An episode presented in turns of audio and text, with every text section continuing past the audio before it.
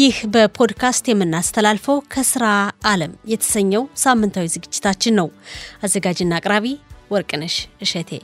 በዚህ ዝግጅት በአሰሪና በሰራተኞች መካከል ያለውን መብትና ግዴታ በተመለከተ ከሕግ ባለሙያዎች ከቢትዋህ ሎሚ ሰራተኞችና ከሌሎች ከሚመለከታቸው ባለሙያዎች ጋር እንወያያለን።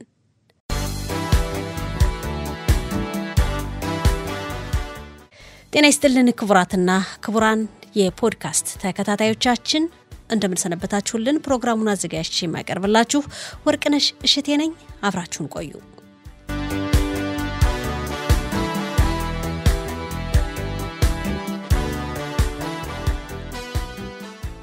ጤና ይስጥልን የተከበራችሁ አድማጮቻችን እንደምንሰነበታችሁልን። ይህ በየሳምንቱ የምናቀርበው የስራ ዓለምን የምንመለከትበት ፕሮግራማችን ነው። በዛሬው ዝግጅታችን በሀገራችን በተከሰተው የኮሮና ቫይረስ ምክንያት ስራ ያቋረጡ ሰዎች አፍታ ላይ የሚቀበሉበትን የጊዜ ገደብና እንዲሁም በስራው ዘርፍ በኮሮና በሽታ ምክንያት መንግስት አውጆት የነበረው አስቸኳይ የአስቸኳይ ጊዜ አዋጅ መቼ እንደሚነሳና ወደ መደበኛው የስራ ሂደት እንዴት እንደምንመለስ ያለውን አጠቃላይ ሁኔታ በቢትዋህ ሎሚ መስሪያ ቤት ባለሙያ ከሆነችው ከወይዘሮ ሳራ ባሩክ ልጅ ይሻል ጋር እንወያያለን። ሳራ ስልክ መስመራችን ላይ ናት። ጤና ይስጥልን ወይዘሮ ሳራ ልጅ ይሻል። ጤና ይስጥልኝ ወርቅነሽ። ሳራ በየጊዜው ስለምታደርጊው ትብብር በጣም እናመሰግናለን። ዛሬ የምንወያየው እንግዲህ የቢትዋህ ሎሚ መስሪያ ቤት በኮሮና በሽታ ምክንያት ሲሰጣቸው የቆየውን አገልግሎት እስከ መቼ መስጠት እንደሚቀጥልና ወደ መደበኛው የስራ ሂደትም እንዴት እንደምንመለስ በእነዚህ ዙሪያ ነው የምንወያየው። ያለው ሁኔታ ምን ይመስላል? በጣም አመሰግናለሁ በእንዲህ በተሰጠኝ እድል። ከዚህ ውጭ እንግዲህ አሁን እንዳልሽው ቀስ በቀስ በኮሮና በሽታ ምክንያት የወጣው አዲስ መመሪያ እያለቀ ወደ መደበኛ ኑሮ እየተመለስነ ስለሆነ ብዙ ለውጦች አሉ። እነሱንም እንግዲህ ለውጦች ምንድን ነው በቢትዋህ ሎሚ ሕግና ደንብ መሰረት እንደምታውቂው እንግዲህ በኮሮና ጊዜ ቢትዋህ ሎሚ ብዙ አገልግሎት ሰጥቷል እና አሁን እነሱ በኮሮና ምክንያት የወጡት ሕግና ደንቦች እየተቀየሩ ወደ ድሮው ወደ ከኮሮና ፊት ፊት ወደ ነበረው መመሪያና ወደ ነበረው ሕግ እየተመለስነ ነው። እዚህ እንግዲህ ሁሉም አይደለም እና የተለያዩ ክፍሎች መክለኮት ትንሽ ልዩነት ያላቸውን ስለ እነሱ እናወራለን። አንደኛው አፍተላ ነው። ከዛ ማነኪስ ታግሎት ከስልሳ ሰባት አመት በላይ ለሆኑ ሰዎች እና ከዛ የቤት ውስጥ እርዳታ ምታፕሎት በአፍታሀት አክናሳ ያሉትን ልዩነት እንነጋገርባቸዋለን። እነሱም እንግዲህ በመጀመሪያ በአፍታላ እንጀምርና በኮሮና በሽታ ምክንያት ስራቸውን ላቋረጡ ሰዎች ለረዥም ጊዜ ድሜ አፍታላ ሲቀበሉ ከቢትዋህ ሎሚ ቆይተዋል። ይህ ድሜ አፍታላ ክፍያ ከአንድ ቀን ሰባተኛ ወር ሁለት ሺ ሀያ አንድ በኋላ ያቋርጣል ማለት እስከ ስድስት እስከ ስድስተኛው ወር ሁለት ሺ ሀያ አንድ ድረስ ነው የሚከፈለው ማለት ነው። በነበረው በኮሮና በነበረው ህግ መሰረት ከሰባተኛ ወር ጀምሮ ማለት እንግዲህ ከሰባተኛ ወር ሁለት ሺ ሀያ አንድ ጀምሮ ምን ምን እንደሚሆን ገና ግልጽ ግልጽ አይደለም። አዲስ የወጣ መመሪያም የለም። ግን እስካሁን የምናውቀው ከሰባተኛ ወር ጀምሮ ከሚመጣው ሰባተኛው ወር ሁለት ሺህ ሀያ አንድ ጀምሮ እንደሚያቋርጥ ነው። ይህ ነው ያለው እና ዋናው አድማጮቻችን እንዲያውቁ ከምፈልገው ከስድስተኛ ወር በኋላ ህጉ ስለሚቀየር የአፍታላ የመቀበል እድላቸው ሊያቋርጥም ይችላል፣ ሊቀንስም ይችላል እና ይህን እንዲያውቁ ነው። ህጉ ምን ሊሆን እንደሚችል አይታወቅም። ለውጥ ግን ይኖራል። አሁን ያለው ህግ የሚቀጥለው እስከ እስከ ስድስተኛ ወር ሰላሳ ቀን ድረስ ብቻ ነው የሚቀጥለው። ትክክል፣ እስከዛ ነው እና ከሰባተኛ ወር ጀምሮ ግን ሌላ ለውጦች ይኖራሉ። አብዛኛዎቹ እንግዲህ ድሜ አፍታላ ክፍያ ሊያቋርጥ ይችላል ብዬ ነው ማስበው። ለምን የሚቀጥል አይመስለኝም ከዛ በላይ እርግጥ የተለያዩ ምክንያቶች ሊኖሩ ይችላሉ። የተለያዩ ሰዎች በተለያዩ ምክንያቶች ሊቀበሉ የሚችሉም ይኖራሉ። የማይቀበል አብዛኛው ወጣቱ በተለይ ትንሽ ወጣቱ እንደ ትንሽ ሊያቋርጥ ይችላል ማለት ነው፣ ላይቀበል ይችላል እና ማንኛውም ለዚህ ዝግጁ እንዲሆኑ በማለቴ ነው። ወጣቱ ስትይ ሳራ ማለት በእድሜ ልዩነት አለ ማለት ነው? አዎ ለምሳሌ ከአፍታላ የሚሰጠው ከአስራ ስምንት አመት እስከ ስልሳ ሰባት አመት ላሉ ሰዎች ስለሆነ ከዛ ውጭ እንግዲህ ያለ አይደለ እስከ ሀምሳ አመት ያለ ለምሳሌ ከአስራ ስምንት እስከ ሀምሳ አመት ያለ ስራ ፈልጎ ማግኘት ይችላል። ስልሳ አመት ስልሳ አምስት አመት እንደዛ የሆኑ ግናል የስራ ማግኘት እድላቸው አነስተኛ ስለሆነ ለእነሱ ሌላ አስተያየት ሊሰጡ ይችላሉ። ሌላ ሌላ አማራጭ ይኖራል። አዎ ይሄ እንግዲህ ምሳሌ ነው የምሰጥሽ። አርባ አመትም ሊሆን ይችላል፣ ሀምሳ አመትም ሊሆን ይችላል። ግን ወጣቱ እንደሚገባኝ ከሆነ በተለይ ወጣቱ ክፍል በደንብ ስራ ፈልጎ ማግኘትን በማንኛውም ስራ መስራት የሚችል ይህንን እድል ላያጋጥመው ይችላል። ቅድመ ዝግጅት ቢያደርግ ያው ራስን ማዘጋጀት እንዲችል ነው ራሱን። ትክክል ልክ ነሽ። ወጣት ስንል በእርግጥ የወጣትነት እድሜ እስከ ሰላሳ እንደሆነ ነው የሚታወቀው በአብዛኛው።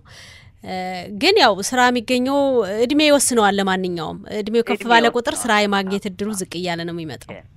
ጥሩ እና አላደል ወጣት ስንል አስራ ስምንት አመት ሳይሆን ወይም እንዳልሽው ሀያ በቢቷህ ሎሚ ህግ ህግ መሰረት አለ ከስልሳ በላይ የሆኑና ከ ከስልሳ በታች የሆኑ ከሀምሳ ወደ ስልሳ የሆኑ ሁሉ በአንድ አይነት አይታይም። እውነት ነው። አዎ ስራ የማግኘት እድሉ ዋናው የሚታየው ስራ የማግኘት እድላቸው እንዴት ነው የሚለውን ነው። እንደገና በማንኛውም ስራ አግኝተውስ መስራት ይችላሉ ወይ አይችሉም? እና ይሄ ሁሉ ይሄ ሁሉ ከሂሳብ ውስጥ ስለሚገባ ለእነሱ ትንሽ ሊቀጥሉላቸው ይችላሉ ማለት ነው። ሌላው እንግዲህ ምንድን ነው ልዩ ከአፍታላ ለረጅም ጊዜ ሲቀበሉ ቆይተው ወደ ስራ ለተመለሱ ልዩ ስጦታ አለ። ይህ የሚሰጠው በኮሮና በሽታ ምክንያት ለረጅም ጊዜ ከስራ ተጉላልተው እድሜ አፍታላ ሲቀበሉ ለቆዩ ሰዎች ነው። ከዛ እንግዲህ ከአስራ አንደኛ ወር ሀያ ጀምሮ እስከ አራተኛ ወር ሀያ አንድ ድረስ ባለው ጊዜ ውስጥ ወደ ስራ የተመለሱ ሰዎች ወደ ስራ ተመልሰውም ደሞዛቸው አነስተኛ ለሆኑ ሰራተኞች የሚሰጥ የድጎማ ገንዘብ ነው። ይህ ማለት እንግዲህ ለምሳሌ አንድ ሰው ከኮሮና ከመግባቱ ፊት ደሞዙ አስር ሺህ ኑሮ ከሆነ በኮሮና ምክንያት እድሜ አፍታላ ሲቀበል ቆይቶ አሁን ወደ ስራ ተመልሶ ከሆነ አሁን በኮሮና በኋላ ሲመለስ ደሞዙ ሰባት ሺህ ሸቀል ከሆነ ቢትዋህ ሎሚ አንድ ሺ ሰባት መቶ ዘጠና አንድ ሸቀል ጭማሪ ይሰጠዋል ማለት ነው። ይሄ ምንድን ነው? ሰዎችን ለማጠነካከር ነው የተሰጠ ነው። ማበረታቻ ማበረታቻ ድጎማ ማበረታቻ ድጎማ ስራ ለተመለሱ ስራ ተመልሰው ገቢያቸው አነስተኛ ለሆነ ማበረታቻ ነው የሚሰጣ ይህ አለ። ይህን ለመቀበል ይህን ማበረታቻ ለመቀበል ምን ማድረግ አለባቸው? አንደኛ እንግዲህ በኢንተርኔት ምናምን ገብቶ መሙላት የሚችል ገብቶ በኢንተርኔት በዚህን ቀን ስራ ተመልሻለሁ ብሎ የወር ደሞዙነነን ኮፒ አድርጎ መስደድ አለበት ወደ ביטוח לאומי።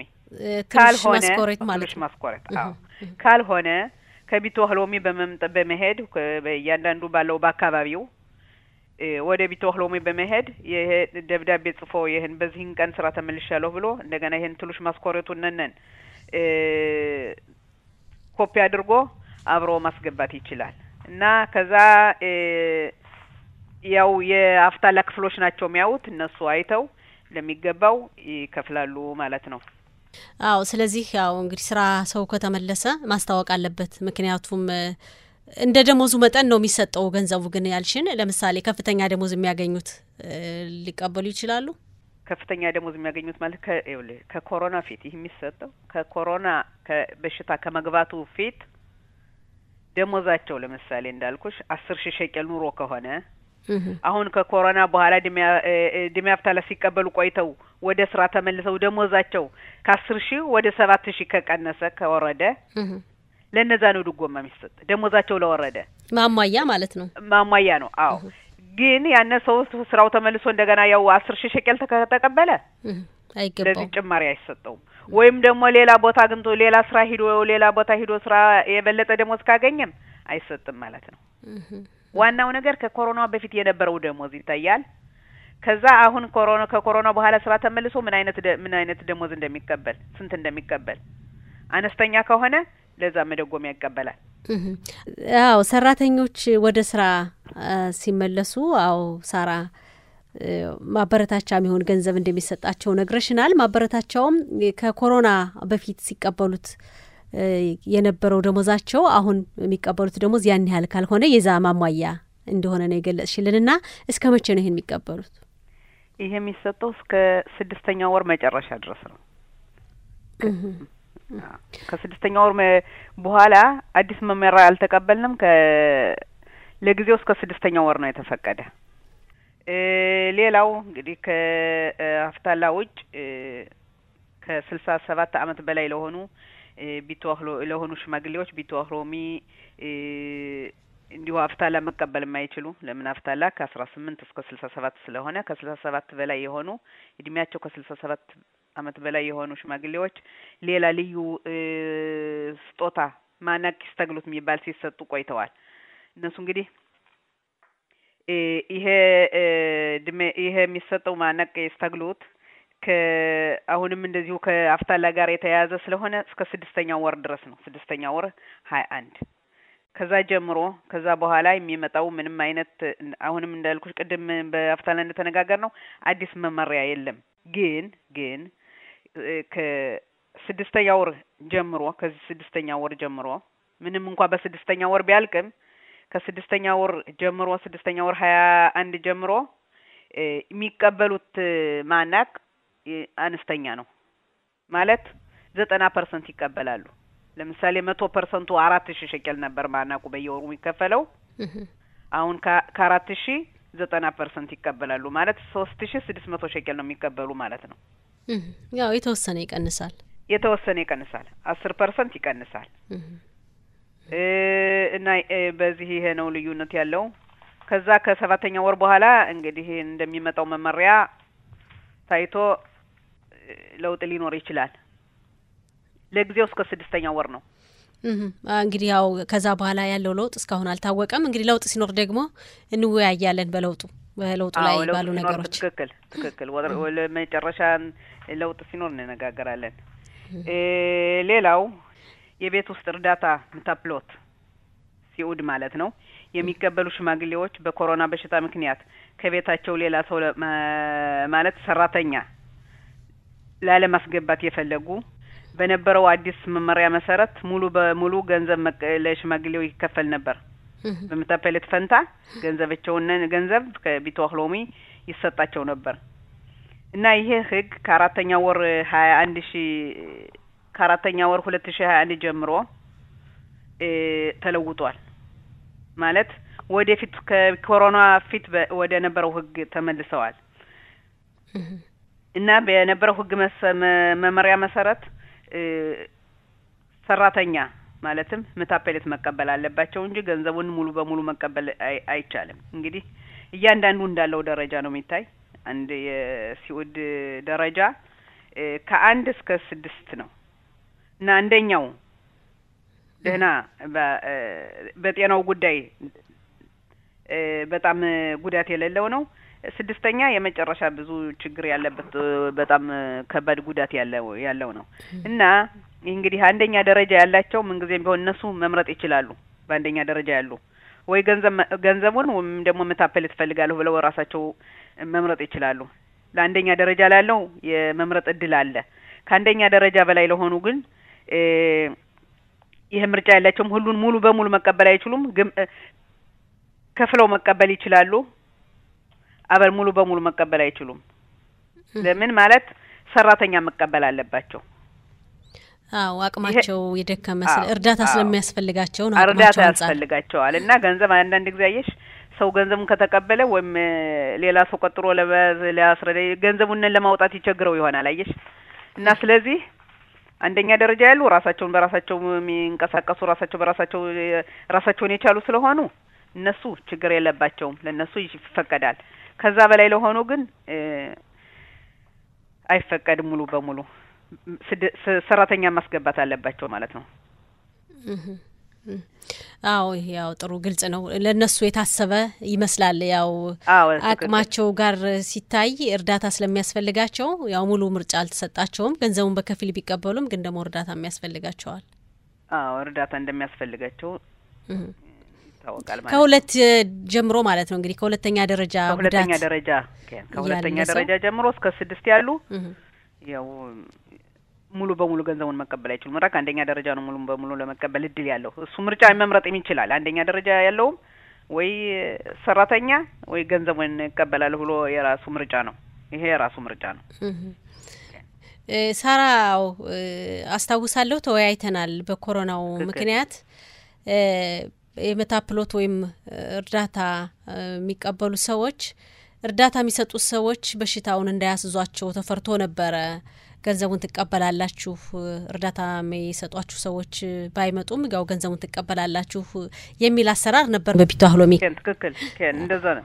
እንደዛ ነበረ። ለውጥ ነው አሁን የምናየው መልሽ አሁን ግን ወደ መደበኛው ወደ ድሮ አሰራር ተመልሷል። ቢቷ ህሎሚና ይሄ ገንዘቡን መውሰድ ትችላላችሁ የሚለው የቀረበው አማራጭ ተነስቷል። በአንደኛ ደረጃ ብቻ የሚገኙ ሰዎች ነው እንጂ ገንዘቡን መውሰድም አለመውሰድም የሚችሉ እንደ ምርጫቸው።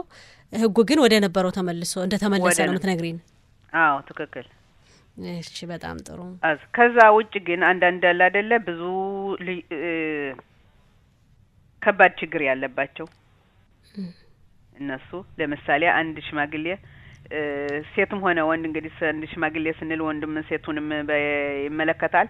በደረሰበት የበሽታ በሽታ ምክንያት የኮሮና ክትባት መቀበል የማይችል ከሆነ አሉ አንዳንዶች ለምሳሌ ከባድ በሽታ ያለባቸውና የኮሮና ክትባት መቀበል የማይችሉ አሉ። ለምን የክትባቱ የባሰ አደጋ ያደርስባቸዋል ተብሎ የሚፈሩ ካሉ እሱም ይህን የወሰነው እንግዲህ ሰውየው ራሱ ሳይሆን ራሱ ሽማግሌው ሳይሆን ዶክተር የሕክምና ባለሙያ ባለሙያ የፈቀደለት ከሆነ ይህን ከሕክምና ባለሙያ ደብዳቤ ደንበ- በደንበኛ ደብዳቤ ይዞ ወደ ቢቶ ህሎሚ ማስገባት ይችላል። ለምን ሰውየው ይህ ሰውዬ በጤናው ምክንያት ክትባት መውሰድ አይችልም የሚል ደብዳቤ በደንብ ምክንያቶቹን ነን ዘርዘር አድርጎ ጽፎ ወደ ቢቶ ህሎሚ የሚሰጥ ደብዳቤ ይዞ መምጣት ይቻላል ማለት ነው። ይህን ሰውዬ እንግዲህ ያን የህክምና ወረቀት ይዞ ከመጣ ወደ ሲ- ከ- ሲሰጥ ከቢቶ ህሎሚ ያሉ ኮሚቴዎች የሚቀመጡ ይህን የሚያዩ አዝና ይሄን አይተው የእነዚህ ኮሚቴዎች የሚቀመጡ ኮሚቴዎች በሰውየው ባለው ችግር መሰረት ይወስኑለታል። ገንዘብ ይቀበል ሊቀበል ይችላል ወይም ለተወሰነ ጊዜም ሊሆን ይችላል። ይሄ የሚወሰንለት ማለት ነው። ለሁለት ወር ሶስት ወር ሊሉ ይችላሉ፣ ለአመት ሊሉ ይችላሉ፣ ወይም ደግሞ በአጠቃላይ ለሁልጊዜም ሊወስኑለት ይችላሉ።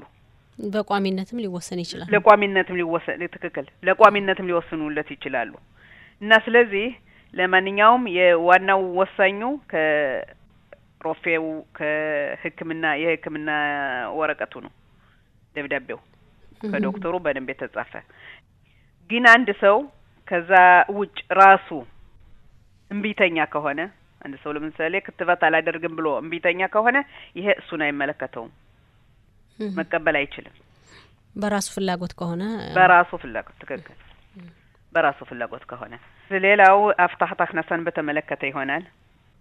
አፍታህት አክናሳ የሚቀበሉ ሰዎች በኮሮና በሽ ምክንያት ወደ ልሽከታ ወደ ገም አፍታላ አፍታህት አክናሳ ብቻ ሳይሆን አፍታላም ሆነ አፍታህት አክናሳ የሚቀበሉ ሰዎች በኮሮና የኮሮና በሽታ እያለ ከእንግዲህ ከአመት የበለጠ ወደ ልሽ- ልሽከታ ወደ አልሄዱም ዝም ብሎ እንደ ፈረሙ እየታይቶ ልሽከታ ወዳ ያስተላልፋል። ገንዘቡነን ሙሉ በሙሉ ሲቀበሉ ነው የቆዩ። አሁን እሱ አቋርጧል። ከአምስተኛ ወር ጀምሮ ይህ ተቀይሯል። እያንዳንዱ ልሽካታ ወዳ ራሱ በመሄድ መመዝገብ አለበት። ካልተመዘገበ አይቀበልም።